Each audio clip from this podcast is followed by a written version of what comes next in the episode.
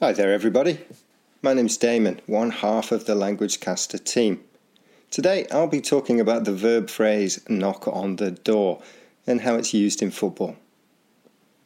If you have any questions or comments about this or any other football phrase, or you have your own suggestion, then email us at admin at languagecaster.com.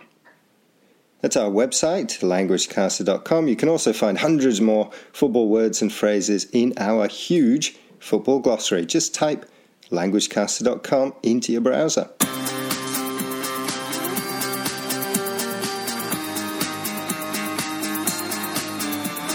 Okay, today's phrase is connected with attacking.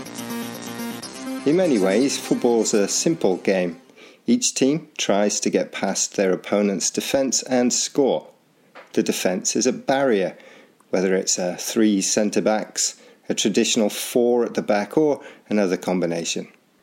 When the attack gets past the defence, we can use phrases like carve open or break down.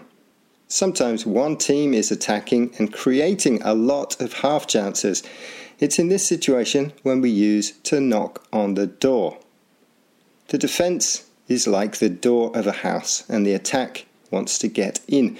And one way to get into a house is to knock on the door so that someone opens the door for you. So, knocking on the door means attacking and creating chances, and it usually means that we can expect a goal to be scored soon.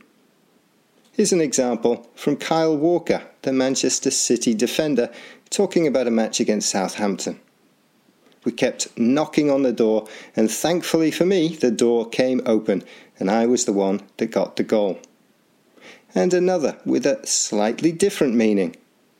Jurgen Klopp has highlighted four Liverpool youngsters who are knocking on the door of the first team.